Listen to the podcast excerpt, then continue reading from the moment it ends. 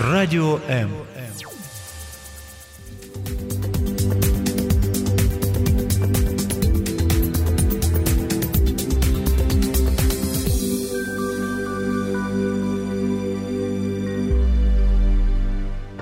Я грею счастье внутри, смотри, оно с тобою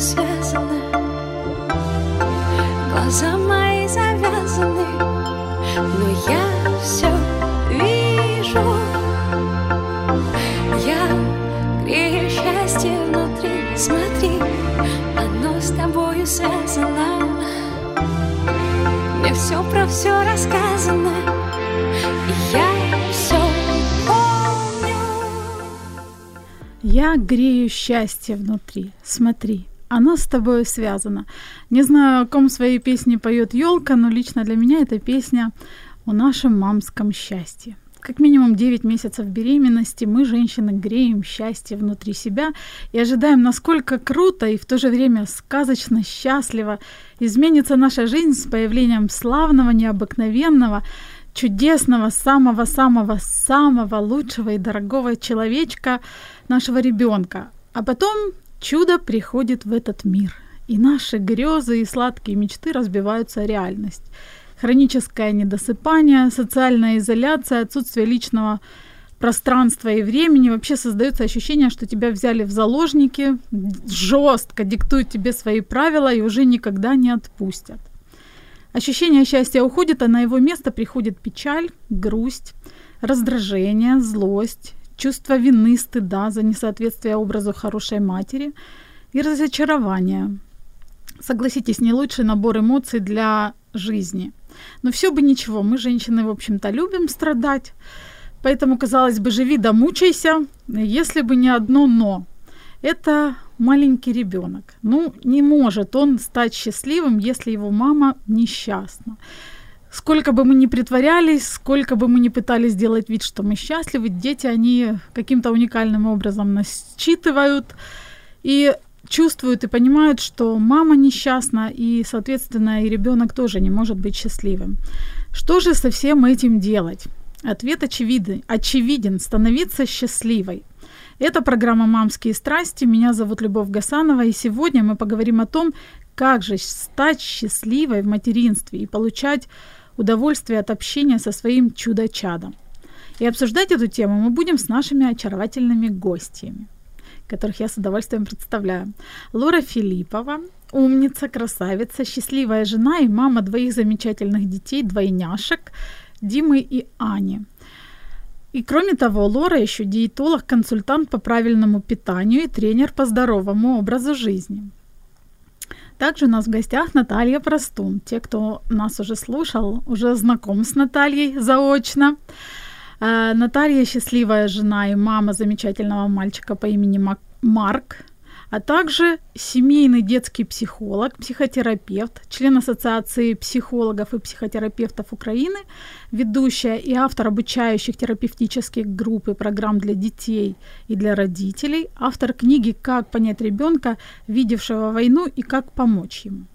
Девушки, здравствуйте. Да, добрый день. Здравствуйте. Я вас пригласила не только потому, что вы умницы, красавицы, женщины, которые себя э, самореализовали и продолжаете это делать, но и потому, что мне верится и кажется, что вы еще счастливые мамы.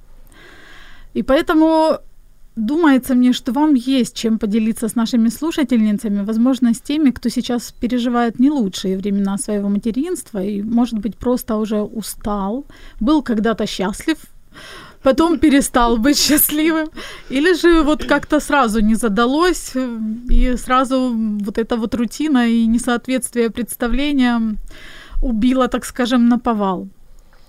Есть, да, чем поделиться? Ну, да, мы, я мама. Я думаю, всем мамам есть чем поделиться в этом случае, да. И я, кстати, хочу пригласить наших слушательниц принять участие в нашей беседе.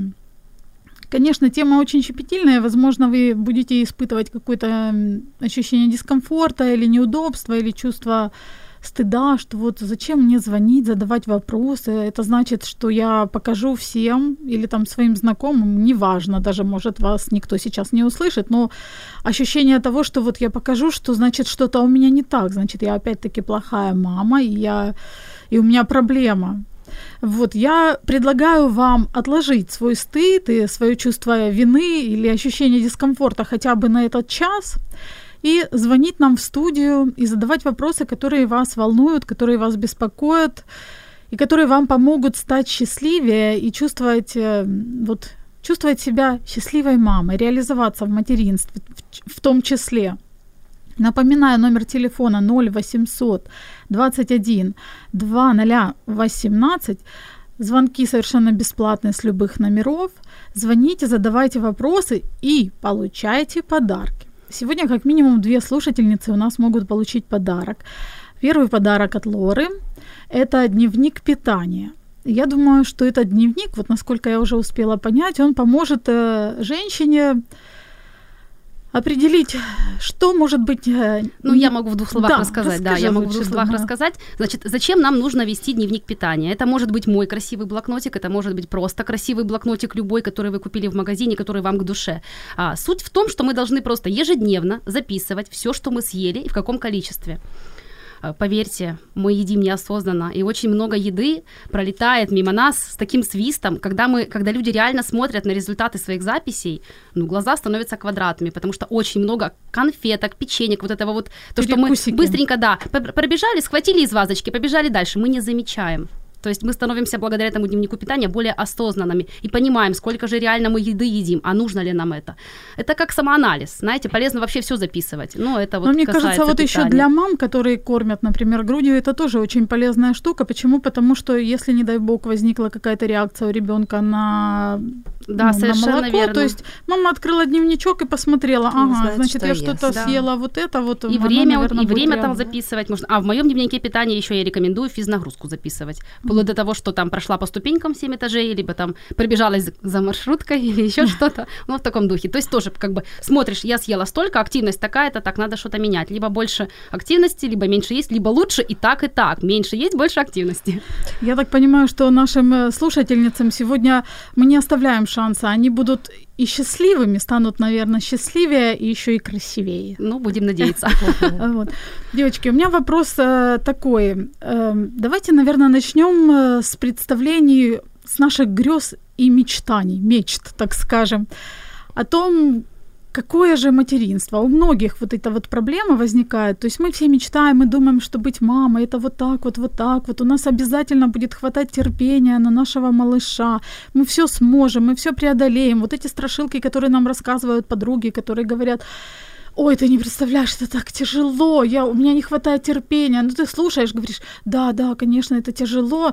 Ну, а про себя так думаешь, нет, но я же люблю своего... У меня же... будет по-другому. Да, у меня будет по-другому. У меня хватит терпения. Да, да, я же так жду своего чада. Вот у вас были какие-то представления? Какие были представления до того, как вы, ну, родили первенцев, первенца, и... насколько все изменилось и с чем столкнулись, вот что было первое шокирующее, когда? Ну, я даже вспоминаю свои чувства, хотя я уже была в профессии, да, психологом, очень многое понимала, но я точно, но точно осознавала свою тревогу. Для меня это что-то было новое и совершенно неизвестное. То есть первый человек, который научил меня быть мамой, это моя собственная мама. То есть такой пример яркий какой, но, к сожалению, не всегда наши родители, хотелось бы, чтобы они были идеальны, да, и иногда мы можем вот их идеальность обесценивать, а сразу видим их неидеальность. Вот, наверное, я очень хотела стать, ну, очень такой хорошей мамой, очень правильной. Хотела, думаю, я буду оберегать ребенка, я буду вот... А вопрос, какой я хочу, вот, вот представление, оно было достаточно таким смытым, да. Поэтому я быстренько поспешила на курсы, я тогда получала терапевтическое образование именно по детской психологии, для того, чтобы хоть как-то, я понимаю, что тут моя мама мамская часть, потому что ведь появляется что-то такое вот неизвестное в моей жизни, новый опыт, а мне же надо с этим как-то, вот инструкция какая-то должна, я должна себя как-то вести, как-то вот о нем заботиться, но заботиться так, чтобы, ну, его не ранить, хотя, вы знаете, нет нетравмированных детей, все да, они как-то травмированы, особенно первенцы, да. Поэтому, наверное, я больше тревожилась, но эта тревога мне помогала в том, что я там курсы и книжки подчитывала, что так для того, чтобы... Это во время беременности? Или да, уже? Во время беременности, то есть я как будто готовилась к тому, что нужно. И она была вроде, моя тревога, она не была такой, ну вот такой, она не поглощала меня, но она меня стимулировала, она, изучай, узнавай. Но когда ребенок рождается, все эти книжки как будто бы на второй план уходят и появляются совершенно по-другому, то есть совершенно новые. Да, они помогали, но я поняла, что о моем ребенке нигде не написано. Удивительно, да. Лора, у тебя какие были представления? Ну, у меня, я тоже читала книжки, как и каждая вторая будущая мама Комаровского, ну, у которого все так понятно, легко написано, да. И настолько все. Я была уверена, что это очень легко. Я была уверена, что у меня не будет няни. Что, ну, а что здесь сложного? У меня, я человек режимный. Я люблю, у меня экономическое образование, и я люблю, вот, чтобы все было четко, согласно плану.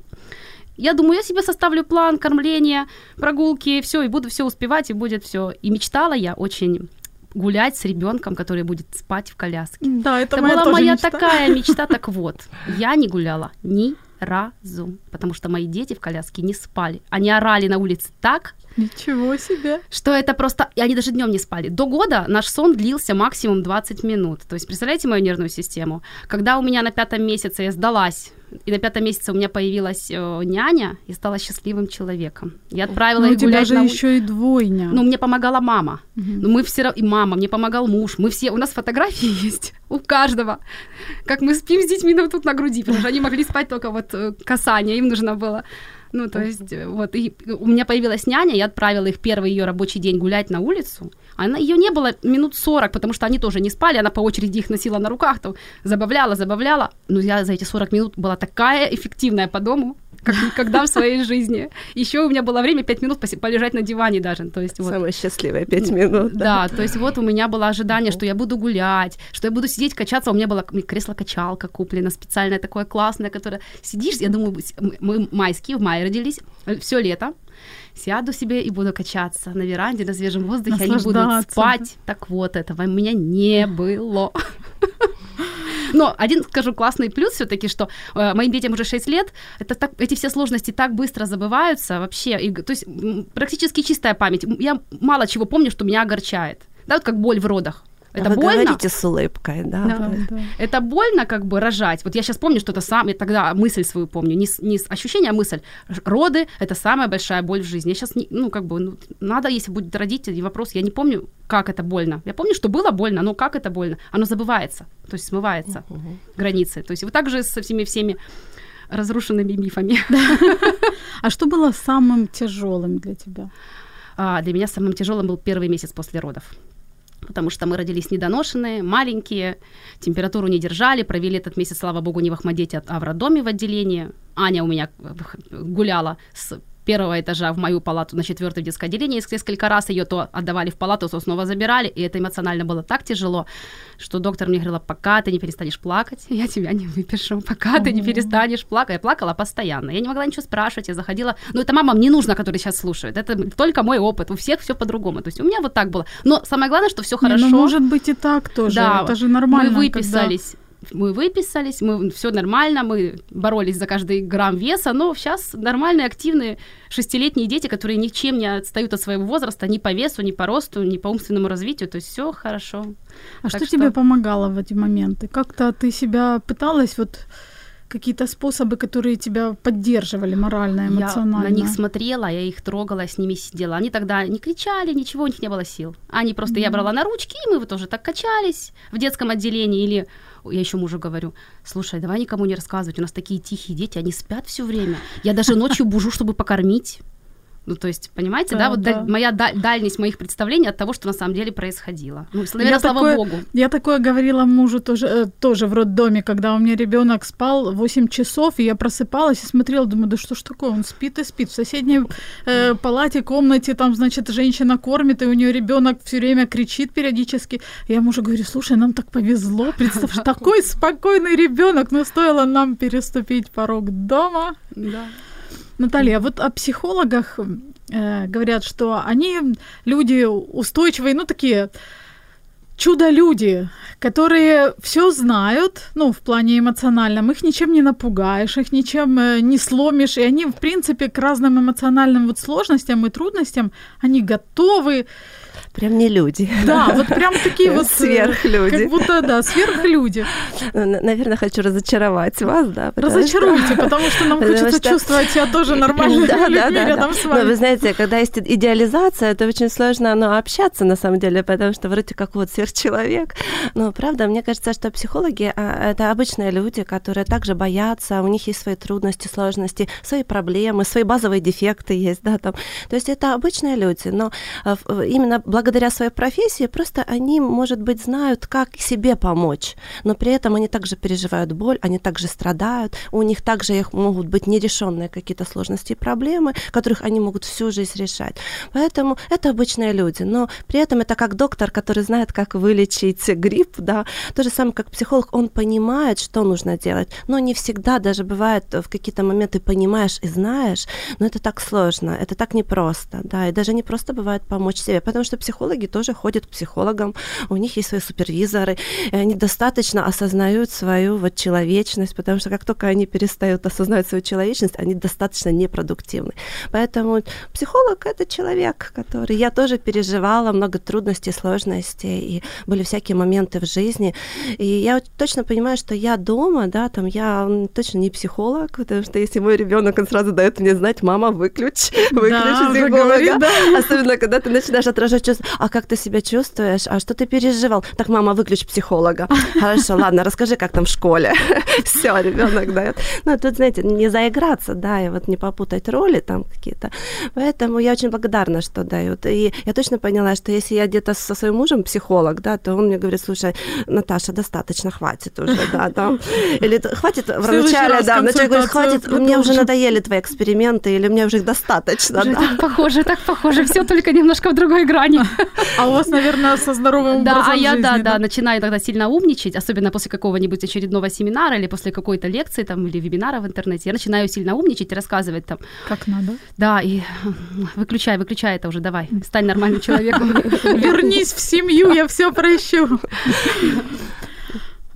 Вопрос такой. Были ли у вас, возникали ли у вас ощущения, что вот вы плохая мама? Мне кажется, что очень многие женщины не могут себя чувствовать счастливо, потому что вот есть вот этот вот оценочный момент, когда женщина говорит: я плохая мама, я там, ну, там не всё успеваю, или у меня ребёнок кричит, или у ребёнка там сыпь какая-то, да всё что угодно, или я раздражаюсь, поэтому я плохая мама.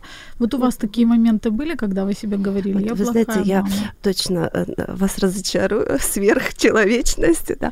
Правда, я столкнулась, столкнулась с переживанием, особенно у меня ребёнок терпеть не может математику, он её ненавидит, да. Он просто её, он видит эти цифры, и, и когда школа говорит, что нужно, там нужно, ну, есть какие-то требования, задачи, учитель говорит: слушайте, вы же плохо занимаетесь с ним. Надо больше. И в этот момент у меня, ну, я как будто становлюсь заложником вот этой школьной системы, и как будто у меня такая появляется идея, что я, наверное, плоха в том, что, может быть, я недостаточно с ним посидела, с этой математикой, может, что-то недостаточно его научила, а он же страдает, а ему же тяжело. Или бывает такое, знаете, как решаешь какую-то задачу с ребёнком, а он её совершенно не понимает, хотя он достаточно такой умный, творческий, он очень интересный ребёнок, а он её не понимает. И один раз объясняешь, второй, смотрите, и внутри такой просыпается, такой внутренний садист, да, там, хочется накричать, хочется там стукнуть по столу, да, сколько... Да, вы знаете, вот такая вот идовская часть какая-то, хочется что-то. Я так себя ловлю на этом, что во мне вот столько какой-то такой внутренней агрессии, которой я сдерживаюсь, да, там, а потом же сразу чувство вины, тут как тут, какая же, слушай, ты же психолог еще. Да, вот, кстати, вам, наверное, психологам еще тяжелее, потому что тут давлеет вот этот фактор, ты же психолог. Не просто ты ж мать, а еще и ты ж психолог. И в этот, я, знаете, столкнулась с таким бессилием, вот именно бессилием, бессилием, что я не могу объяснить ребенку, и бессилием того, знаете, в этом бессилии, когда я столкнулась, то хочется внутри просыпается сразу садист, да, там, часто у родителей так, да, там, столкнулся с бессилием, и злишься на ребенка, собственно, ребенка за собственное бессилие, но как, как будто бы он отвечает за мое бессилие. Конечно же, когда я словила себя на своем бессилии, что я не могу, я бессильно ему объяснить, а потом я стала думать, зачем это, пусть это будет пять его по математике, шесть, зачем она вообще портит наши отношения, да, и это помогло, знаете, в какой-то момент остановиться, потому что я словила себя на чувстве стыда, а чувство стыда, опять же, про плохость, да, там, которая очень связана участки мозга, которые отвечают за боль, они отвечают за чувство стыда, то есть я столкнулась со стыдом, что вот я не могу тебе помочь, а это же про бессилие, и я злюсь на себя, а потом мне хочется эту злость вывернуть на тебя, при этом осознаю, что он сам растерян. Конечно же, и много таких моментов, которые как будто бы внешне социум, вот что-то от меня требует, давит, от мамы, давит на меня, а я вот, ну, вот в какой-то растерянности, да. Поэтому это очень знакомо и психологам. У нас как будто отголоски какого-то, да, советского прошлого, эти нормы, стандарты должны, да, быть вот так, да, дети должны быть вот так, такие занятия, так развиты, ходить на такие кружки, это обязательно, все вот какие-то такие вещи. Когда пытаешься себя, есть какие-то вообще социальные общие представления о хорошей матери, когда пытаешься себя равнять, там, с, с каким... Я это дело прекратила, эту с практику. С образами в Фейсбуке, да, в Инстаграме, да, а и это так далее. Прекратила тоже. Я эту практику вообще. То есть я только когда где-то меня какая-то жучок какой-то начинает травить, я думаю, блин, я выбираю, все дети уникальны, я выбираю своего ребенку счастливое максимально, насколько я могу ему дать счастливое детство, насколько это от меня зависит. Но я, конечно, очень злюсь на себя, когда я начинаю орать. Я раздражаюсь, бывает, ору. И как бы я, да, контролирую, контролирую себя какое-то время, но оно же и медленно, тихо говорю. Но он же понакопительный этот эффект. Я там неделю контролирую, в конце недели, даже, может быть, не по поводу ребенка, что-то другое вывела, оно как бы так зацепилось, ребенок что-то сказал, сделал, я покричала, и потом вот это вот про чувство стыда, что вы говорили. Вот плохая мать. Я начинаю вечером эти разговоры. Анечка, мама сегодня покричала, ты не обиделась. А Дима, вот нет, я вам не... Они такое ощущение, что вы как-то вообще мимо ушей это пропускают, слава богу. Они, потому что я пытаюсь разговаривать, чтобы не было никаких там... Дети мне прям в открытую говорят, мама, ты сильно громко крикнула, или ты меня обидела словом. Вот мне нравится, что они это озвучивают, то есть они не держат в себе, это очень хорошо. Вот, поэтому не нужно себя сравнивать ни с кем, и своего ребенка ни с кем. Не требовать от своего ребенка стать таким хорошим, как Машенька, или там получи там, да, пятерку, двенадцать баллов по математике, как там какой-то Федя из класса, ну, а зато, может, он рисует шикарно, может, он супер художник, или там как-то Нобелевскую, ну, премию, да, не только детей не сравнивать, да, но и самих себя и не самих сравнивать. Себя. С другими мамами, потому что, угу, знаете, есть такое понятие мамы-такси, да, там, те, которые везде с детьми, да, и я всегда думаю, боже, как здорово, когда можно с ребенком, при этом понимаю другую токсическую сторону, потому что из-за чувства вины, да, там, вот, чувство стыда, а потом же чувство вины перед, чувство стыда, что я так поступила, а чувство вины тут как тут перед ребенком, и что хочется, ну, надо искупить чувство вины, нужно быть, я не знаю, сверхидеальной матерью, которая очень токсична, угу, для ребенка, точно, потому что я тогда не настоящая. Она его третирует быть... просто, да, своей, этой, своей погоней за своим собственным идеалом ребенок третируется. На самом деле очень классная практика отдыха, хотя бы кратковременного, мамы от, от детей, детей от мамы, вообще членов семьи друг от друга. Оно как бы оживляет чувства. Лучше, ну, правда, вот по мне испытано, я отправляю, например, к бабушке на какие-то там даже выходные. Насколько вы не чувствуете потом... чувство вины? Нет, я, я скучаю и чувствую... Плохая мать, наверное. Да, ну, наверное, плохая мать, да. Но я, да, да, но я очень за ними скучаю, и у меня прям, то есть у меня выходит все раздражение, все вот эти вот накопленные гадости какие-то, оно все так, так, так раз, развеивается, и все хорошо. А мне кажется, вот женщина даже эмоционально чувствует, когда вот у нее наполняется вот это вот напряжение, и вот в этот момент надо как-то договориться как-то решить, с кем-то, да, или решить, чтобы отдохнуть, отойти в сторону, там пойти цветочки понюхать или еще что-то. И ну, переключиться немножко. Да, да, злая мать, это, это, ну, это мертвая мать для ребенка, сто процентов. То есть она очень ранит.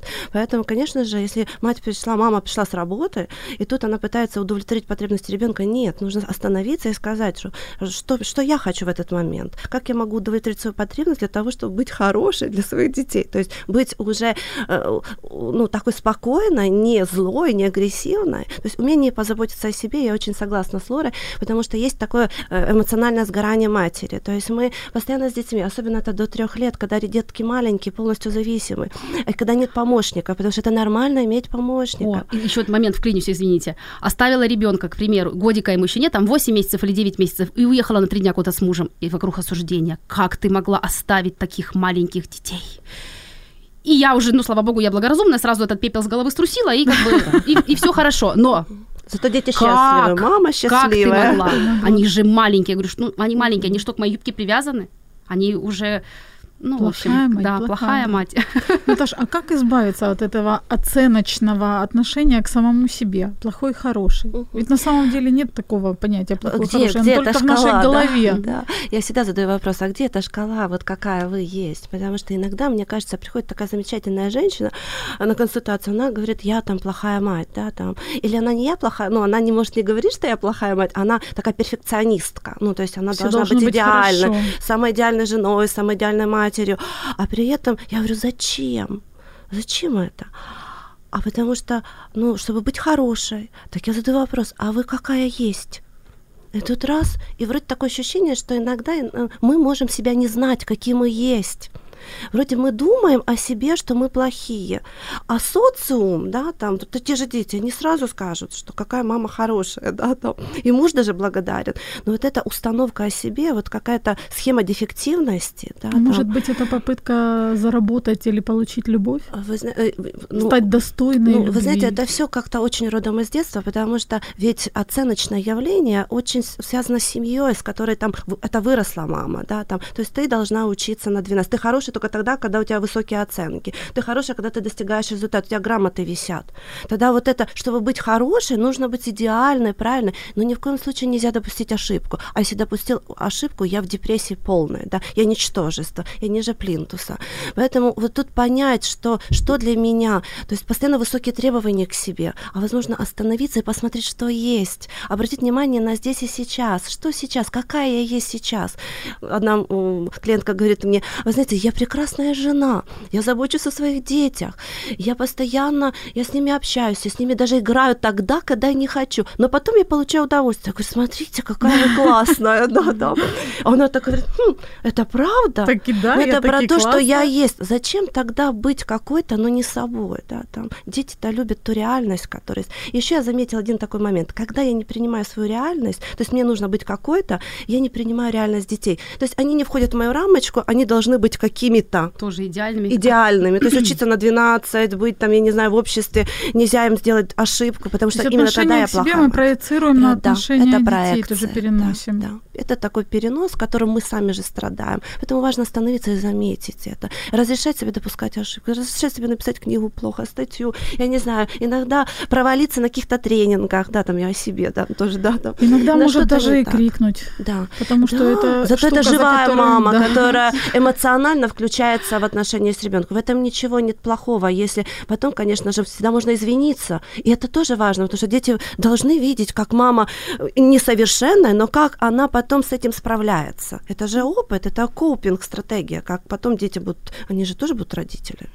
Мы продолжим нашу беседу о том, как же быть счастливой мамой буквально через несколько секунд. Вы слушаете Радио М. Радіо М. Мистецтво. Радіо М. Это программа «Мамские страсти», и сегодня мы говорим о том, как же маме быть счастливой. Потому что, как мы понимаем, миф о том, что с рождением ребенка ты априори становишься счастливой и светишься от счастья, он, в общем-то, не... реальный, он миф, и женщины сталкиваются с большим количеством трудностей с появлением ребенка. Однако это не лишает возможности женщину быть счастливой, как мы, в общем-то, говорим. С нашими гостями, я напоминаю, что у нас сегодня в студии Лора Филиппова, умница, красавица, счастливая мама двоих детей, диетолог-консультант по правильному питанию и тренер по здоровому образу жизни. И Наталья Простун, тоже мама замечательного паренька по имени Марк, семейный детский психолог, психотерапевт, член Ассоциации психологов и психотерапевтов Украины, ведущий автор обучающих терапевтических групп и программ для детей и родителей и автор книги «Как понять ребенка, видевшего войну, и как помочь ему». Дорогие наши слушательницы, я напоминаю еще о том, что у вас есть возможность позвонить нам, задать вопрос, который беспокоит вас. Или, может быть, вы знаете, что он беспокоит какую-то вашу подругу, и вы сможете потом дать запись этой программы, чтобы подруга ваша тоже послушала. Позвоните, не стесняйтесь, ноль восемьсот двадцать один двадцать ноль восемнадцать, звоните и получите еще и подарочки за это. У меня такой вопрос. Вот после рождения ребенка у очень многих женщин меняется фигура. Некоторые, конечно, там худеют в процессе грудного вскармливания, но мне кажется почему-то, что большая часть все-таки либо набирает вес, либо там живот уже не такой упругий, появляются растяжки и так далее и тому подобное. И женщине вот сложно с этим смириться. Лора, вот у тебя как было? Ну, конечно же, я обычная женщина, у меня тоже был лишний вес после родов. Где-то до, ну, не могу сказать, сколько точно, но где-то до десяти килограмм лишнего веса у меня было. Причем, если из, в роддоме я находилась на таком стрессе, из роддома я вышла меньше, чем потом за четыре месяца я стала, потому что, ну, реально... Да, я это говорю. Еда для меня была в какой-то степени антистрессом в эти первые четыре месяца, когда дети не спали, я тоже ночью не спала. У меня был этот постоянный молокоотсос, это грудь, я постоянно то цедилась, то кормила, то пыталась уложить спать, то есть вот эти вот постоянные бдения у меня были. И для меня был кайф просто попить чая пять минут спокойненько с сыром и с медом. И тогда, конечно, я съедала много сыра и много меда, потому что это был мой такой антистресс, моя такая пилюля. На самом деле, если ребенок не проблемный э, относительно, нормально спит, нормально кушает, нормально гуляет. Это когда мы он... сейчас идеализируем. Да, ну, е- я знаю, что есть такие дети, правда, знаю, что есть такие дети, они, может, е- они мамы... существуют. Может быть, их мамы что-то не договаривают. Ну, может быть, но вот э, есть, в общем, такие дети, ну, по крайней мере, относительно, да, то можно, э, и, и женщину не срывает на какие-то крайности, все же зависит от того, что мы едим. Заедаться печеньем Мария или заедаться... с этим, как она называется, сгущенное молоко для лактации, это, ну, это миф, это из, от, от бабушек нам досталось. Женщина, которая кормит грудью, должна просто нормально сбалансированно питаться, исключая те продукты, на которые у ребенка может быть аллергия. Об этом ей может сказать ее педиатр, который ведет ребенка. То есть, к примеру, у ребенка не переваривается, например, творог, я съела запеканку, ребенок срыгнул, мне врач сказал, все, творог пока не ешь, и то пока, через... там три-четыре дня мы посмотрим. Ну, то есть вот. А, а как бы большинство распространено, что мамы могут есть практически все, исключая там алкоголь, конфеты, какие-то особо аллергенные продукты. И, в принципе... А есть... когда ты стала вот заниматься своей фигурой? Вот у меня появилась няня на пятом месяце. Да. И уже как бы матка стала на место. Всё. Она у меня была сильно растянута за счет того, что двое детей. Двое детей. Она стала на место, и я поняла, что надо что-то уже делать, и как бы появилось время свободное. Я пошла быстренько в спортзал. А, причем это был не такой спортзал, что прям вот хороший, качественный, я бы сейчас, на... сейчас для меня это не нагрузка, это такое просто как ЛФК я это называю, но мне подходило, почему? Потому что было возле дома, а, полчаса длилась тренировка, как лечебная физкультура, полчаса мне на дорогу, то есть у меня времени общего занимал час, я так себе выкроила, что час я могу выкроить, мне так будет удобно, и я себе прописала быстренько питание, но оно не было каким-то заумным, оно было, даже я бы сказала, э, слишком однообразным, но я себе прописала прям по, по графику, там, как детям, питание через каждые три-четыре, по-моему, четыре часа у меня было, прописала что с различными вариантами, исключила белый хлеб, исключила э, сладкое практически полностью, у меня только печёное яблоко, это было моим любимым сладким, а, исключила э, бананы, э, все печеньки, понятное дело, да, конфетки. Ну все, то есть, а кашу, и кашу, у меня практически не было каши, у меня была там одна каша в день, и там кусочек хлеба, черного цельнозернового, там кефир, яйца, белое мясо, то есть мясо птицы, а не, а не мясо животных, ну то есть как-то вот так, овощей много. И как быстро восстановилась? Я не ставила себе цель это сделать быстро, но к году я весила меньше, чем я входила в роды. И фигура у меня была. И прям я как-то так даже годик детям фотография, я как-то так смотрю. О, во-первых, и джинсы на мне как-то подвисли, которые были до беременности. На меня так нормально в облепончик. Вот. И, ну, а летом вообще хорошо. Летом а я... что порекомендуешь вот женщинам, которые сейчас хотели бы заняться своей фигурой, вот такие как... Разобрать рацион, что они едят. Возможно, повести дневничок питания для себя, да, посмотреть. Кстати, у вас есть возможность его получить. А те, кто не получат, могут просто завести блокнотик и писать там дата, завтрак, десять утра, съела там, ну, слово съела можно упустить, овсянка, к примеру, я говорю, да, там три столовые ложки сухой, сухой там с молоком, там с чем вы ее там едите, да, и так вот, и оцените, выбросьте ненужные продукты. Оставьте себе, естественно, что-то для радости, но что-то небольшое. Если вам доставляет удовольствие, вы можете позволить себе конфетку, а ребенок нормально реагирует, да, шоколад вообще не очень, но если ребенок нормально реагирует, то пусть это будет одна конфетка и в первой половине дня. И вкусная, да? Да, а не на ночь. сто килограммов Мрии. Да, или да, Марии. Марии. А, ну, как бы печенье Марии, оно вообще не нужно, оно ни, ни для чего не нужно женщине, как бы, которая ну, кормит. Ну, все, кто кормит, едят это печенье, все его знают. Я же говорю, это миф, миф из какого-то прошлого, что якобы это разрешенное печенье. Но без печенья, в принципе, можно жить нормально. Если женщина проанализирует свой рацион, как бы, ну, даст какие-то себе осознанно, да, какие-то, как сказать, точки расставит, приоритеты для себя, и просто будет им следовать и следить за собой. Главное следить, что, чтобы рука не сама тянулась к наколотым да, да, мандаринкам, да, да. как там. Да, рука вот. Так и тянется. Вот. А чтобы она это осознанно делала, то все наладится. На самом деле не нужно торопиться, перевозвращаться в форму. До года. Это нормальный срок. Это и по физиологически нормально. Гормонально. И, и гормонально, и по всем моментам. И тело восстанавливается. Ну и, конечно, физическую активность доктор разрешает заниматься. Пожалуйста, вперед занимайтесь чем-то, хоть чем-то. YouTube в помощь, если нет возможности да, идти сейчас. В зал. Там очень много разных комплексов, они элементарные. Ну, доктора проверять YouTube. Да.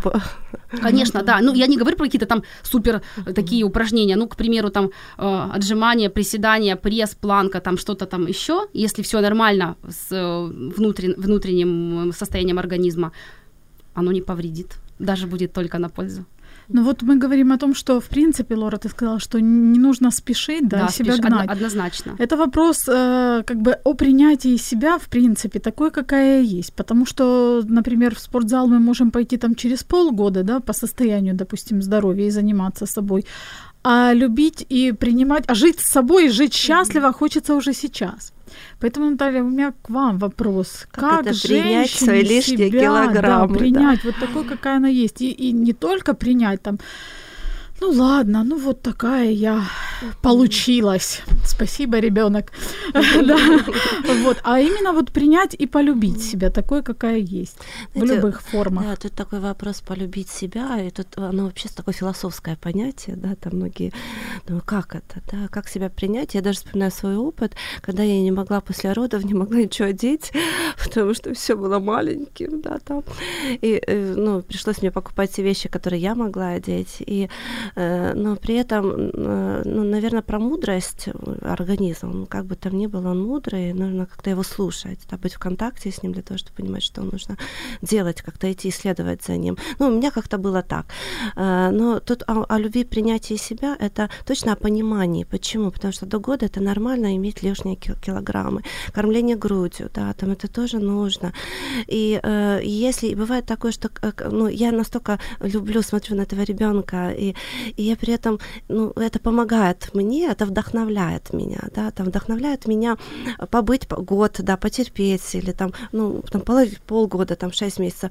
А потом, конечно же, любовь к себе, это уважение к себе, это про то, что какой бы я хочу быть, но не чрезмерно высокие ожидания, то есть маленькие шажочки, вот это такая э, пошаговая экспозиция, то есть если я хочу э, там похудеть, да, что я могу, но я понимаю, что я не смогу это за месяц сделать, да, там, то есть мне нужно год или там полтора года, чтобы это было мудро, грамотно, тогда я сделаю эти шаги, но я себя должна хвалить, то есть я хочу похудеть, почему, потому что я понимаю, что для, почему это нужно, понимаю четко, да, там, и я делаю, я могу сегодня что-то делать больше. Вы знаете, я точно, у меня был очень подвижный ребенок, поэтому я с ним много ходила, он мне немножечко помог и с весом, да, там.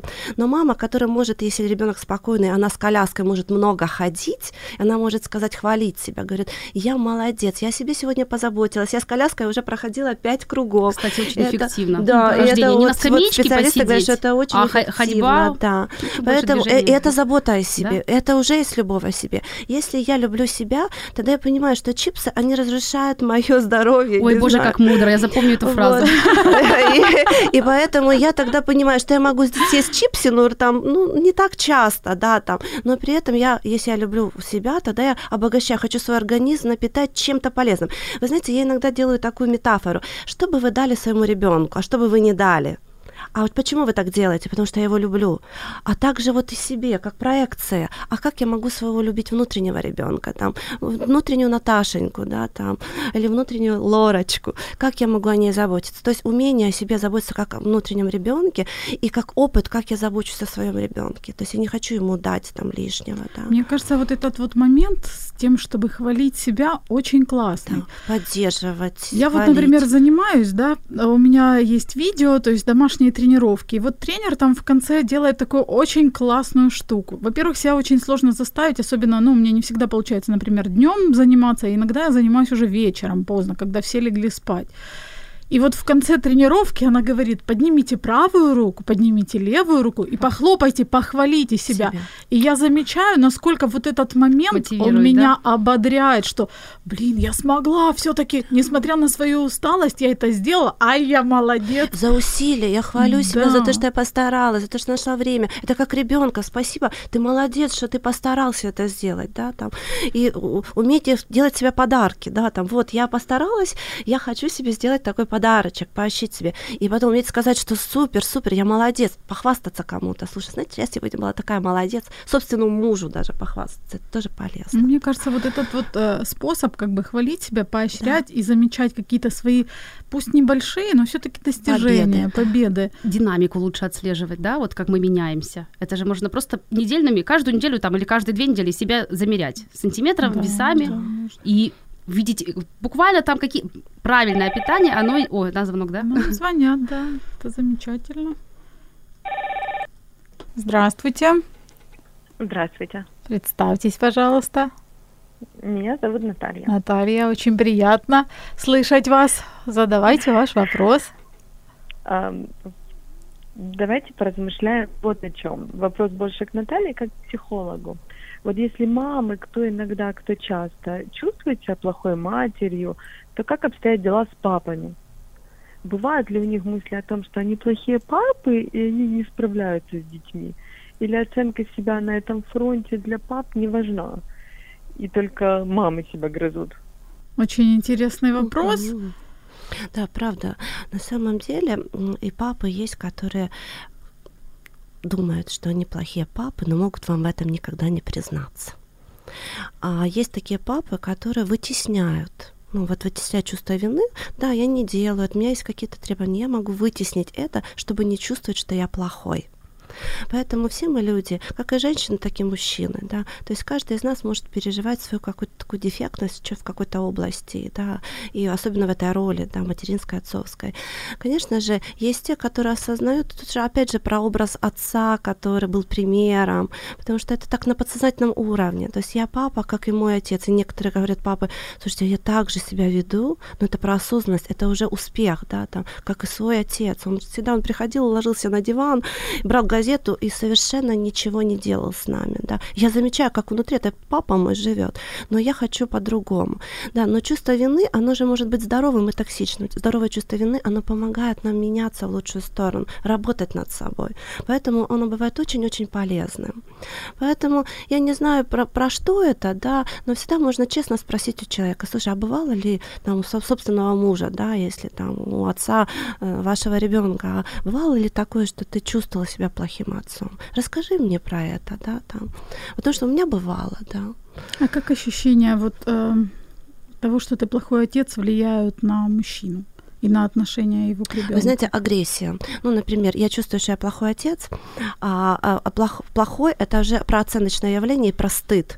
А если я стыжусь, мне хочется, э, ну, появляется агрессия, да, как вторичная эмоция, мне хочется иногда просто вылить эту агрессию, выливаю или на собственную жену, да, или на собственного ребенка. Да, ну, в лучшем случае на кота или на собаку, да, там. И то это не очень.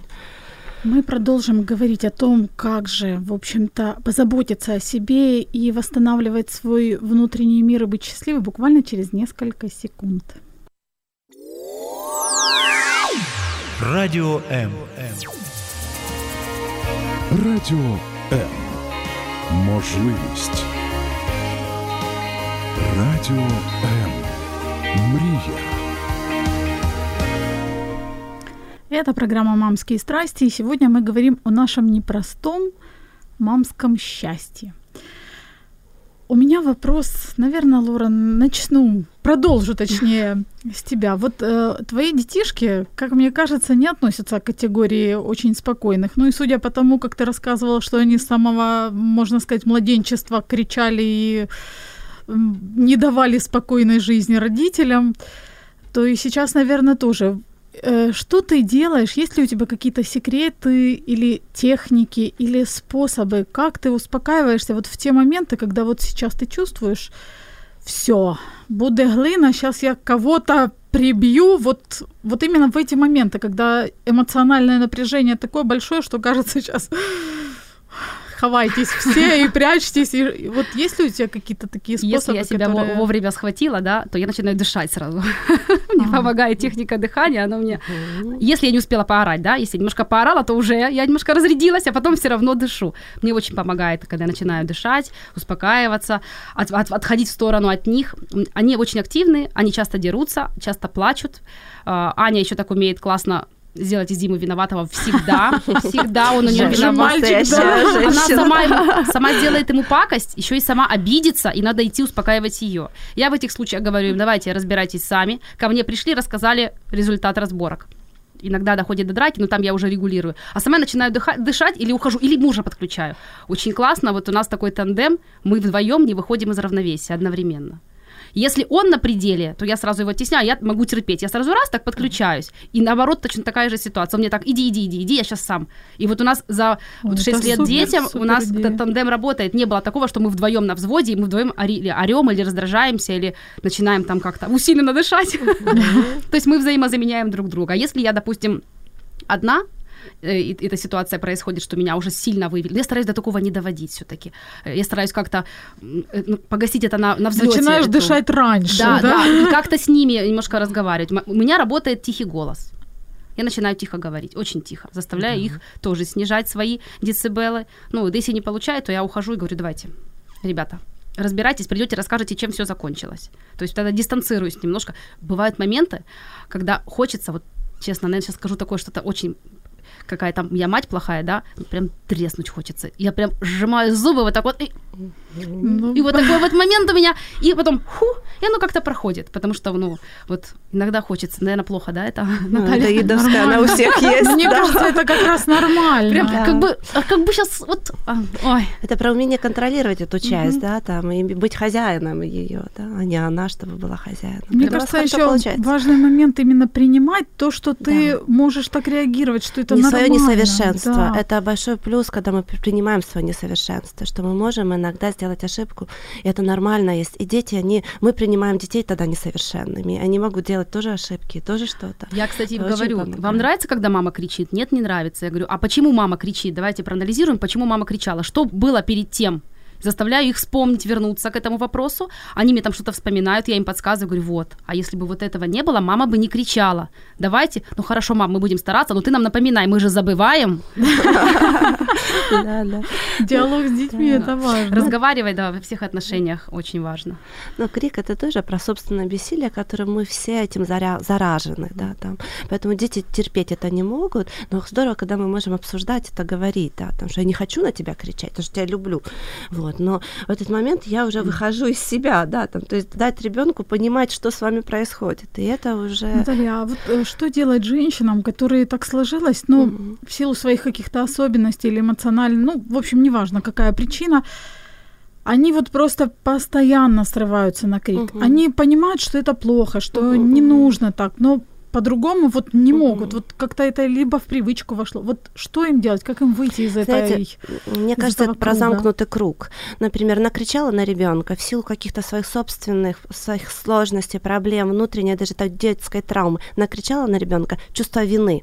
Вина – это тоже то, что нас разъедает. И опять накричала. Из-за собственного чувства вины, которое выросло вот таким большим шаром, я опять кричу на ребенка. Опять вина. Опять кричу. Опять вина. То есть я эту вину трансформирую в гнев, и гнев передаю детям. Поэтому нужно выйти из этого замкнутого круга и понять, почему, что происходит со мной. Часто кричат из-за усталости. Собственно, mm-hmm. просто нужно отдохнуть, нужно отделиться, сделать для себя тайм-аут, договориться, я не знаю, с крестными, с подругами, с кем угодно, если нет возможности няню там, ня- э, нанять. То есть, а позаботиться о себе в первую очередь. Второй момент – понять, разобраться, почему. Потому что есть внутренние детские э, потребности, например, во внимании, в любви. Иногда мы можем злиться на собственного ребенка, потому что он должен нас любить так, как у нас.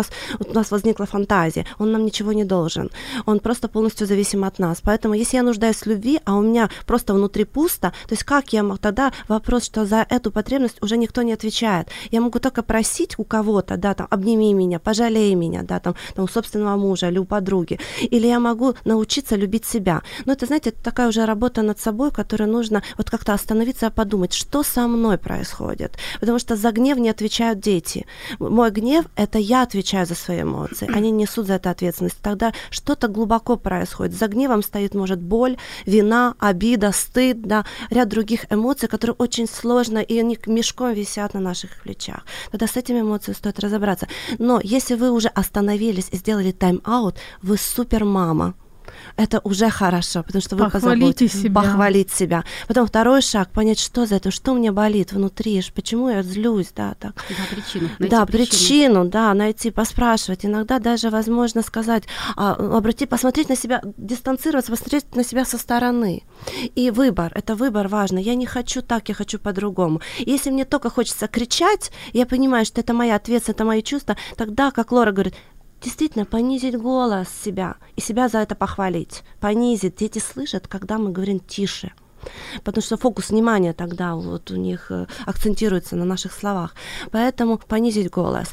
Ну и, наверное, не бояться обращаться к специалистам. То есть если это невыносимо, раздражение, оно нас, оно нас разрушает. Мы становимся мертвой мамой. Мертвая мама – это которая делает механически все, но она не живая, не теряет, она не эмоциональна. Не, не получает удовольствия. Нет эмоционального контакта с ребенком. Вот это есть опасность. А каждая мама хочет иметь эмоциональный контакт, но не знает как.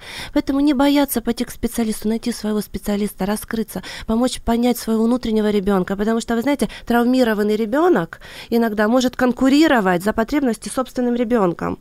И тут вообще тут конфликт большой. Поэтому это такие тонкие, глубокие моменты, с которыми нужно, нужно разбираться. Мне вот очень нравится, можно, да, фразу? Мне нравится очень фраза, что не ждите от детей, это дети, они не взрослые, не ждите от детей взрослой реакции или взрослых поступков. Меня вот эта фраза останавливает часто. Когда я злюсь на какой-то поступок ребенка, я... Он же ребенок. Ну, ребенок он. Он еще не способен брать да, ответственность. Мне, да. мне нравится тоже фраза по этому поводу, что если вам вдруг хочется наказать своего ребенка за какой-то поступок, вспомните, вспомните себя да. и идите пейте свою валерьянку. Сто процентов. Девочки, у нас, к сожалению, остается очень мало времени, буквально там одна-две минуты. Что бы вы могли пожелать мамам? Вот такое, что, может быть, им поможет э, почувствовать себя более счастливее. Стать, ну, обрести это счастье материнства, несмотря на все вот эти вот проблемы, которые сопровождают, в принципе. Ну, дело в том, что, безусловно, материнство – это счастье. Тут как бы не может быть каких-то других мнений по этому поводу, когда ребенок желанный, когда ребенок в семье, когда ну, люди готовились к этому событию. А, ну, наверное, вот, да, вот исходя из, наш, из итогов нашей передачи, не строить себе большие какие-то идеалы, рамки, ожидания, а не ходить, беременные мамочки, очень вас прошу, по форумам не ходите. Это вообще, это так забивает мозг.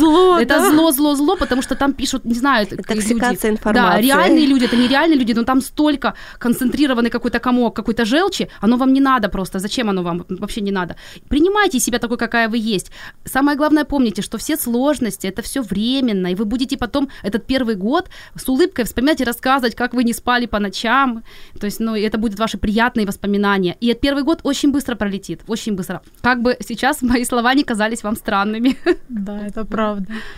Наталья, ну, наверное, я бы очень хотела, запишите, ну, такой, ну, возьмите листочек бумаги, там, ручку, запишите, что, э, э, вот что для меня значит быть счастливой, вот, вот что, что такое нужно мне для счастья, потому что, мне кажется, счастье тоже такое философское понятие, у каждого у нас свое. Напишите, да, что мне нужно, и вы ответственны за это счастье, никто, ни муж, ни дети не ответственны, вы, что вы можете сделать для того, чтобы быть счастливой, и помните про то, что маленькие шаги, невозможно стать счастливым за один день, это тоже какой-то момент, и невозможно быть всегда счастливым, это тоже ненормальное состояние. Mm-hmm. То есть, ну, то есть нужно понять, что, что меня делает счастливой, и как я, что я отвечаю за это, и что я делаю для этого. И принимайте себя в разных состояниях. В состояниях раздраженности тоже себя нужно принимать, это нормально. Да, да, все эмоции, они важны и нужны. Дорогие наши мамочки, действительно, я согласна с нашими гостями, и с Лорой, и с Натальей, что... нужно принимать себя, не нужно ставить себе вот этих очень высоких рамок и стараться соответствовать непонятным идеалам, которые придумал тоже непонятно кто и пытается вам влить это в уши, что вы должны соответствовать. И самое, мне кажется, вот такое полезное, спрашивайте себя ча- почаще, что вы хотите, что вам нравится, что вы любите, что вы сегодня можете сделать для себя лично, не для ребенка, не для мужа, хотя это тоже, конечно, важно, а именно для себя, как вы себя сегодня можете побаловать, порадовать, э, создать повод для улыбки и хорошего настроения. И тогда это войдет в привычку, и ощущение счастья будет сопровождать, несмотря на разные трудности.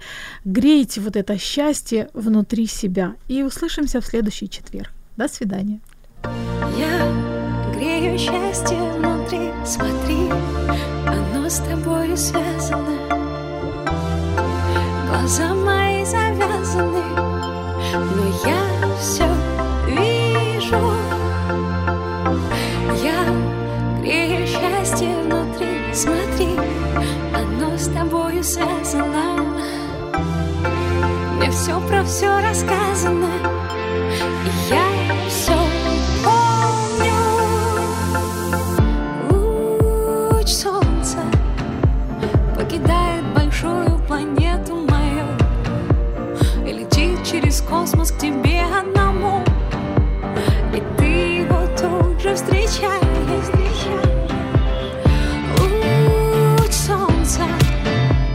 Побеждает холодную, терпкую тьму и летит, чтобы увидеть улыбку твою, которую ты ему даришь.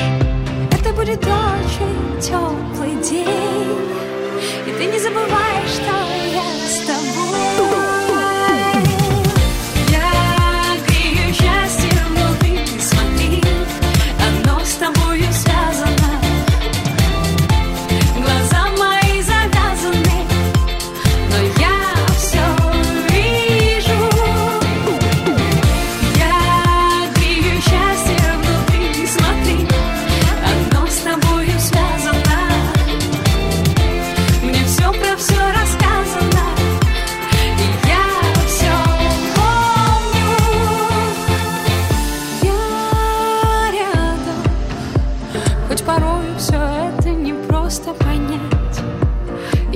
Тебя в эту секунду обнять, как только ты сердцем захочешь. Я рядом, между нашими душами крепкая нить. Что угодно на свете возможно простить, как только ты сердцем захочешь. Это будет очень теплый день, и ты не забывай, что я с тобой. Я грею счастье внутри, смотри, оно с тобою связано. Глаза мои завязаны, но я все вижу. Я грею счастье внутри, смотри, оно с тобою связано. Мне все про все рассказано.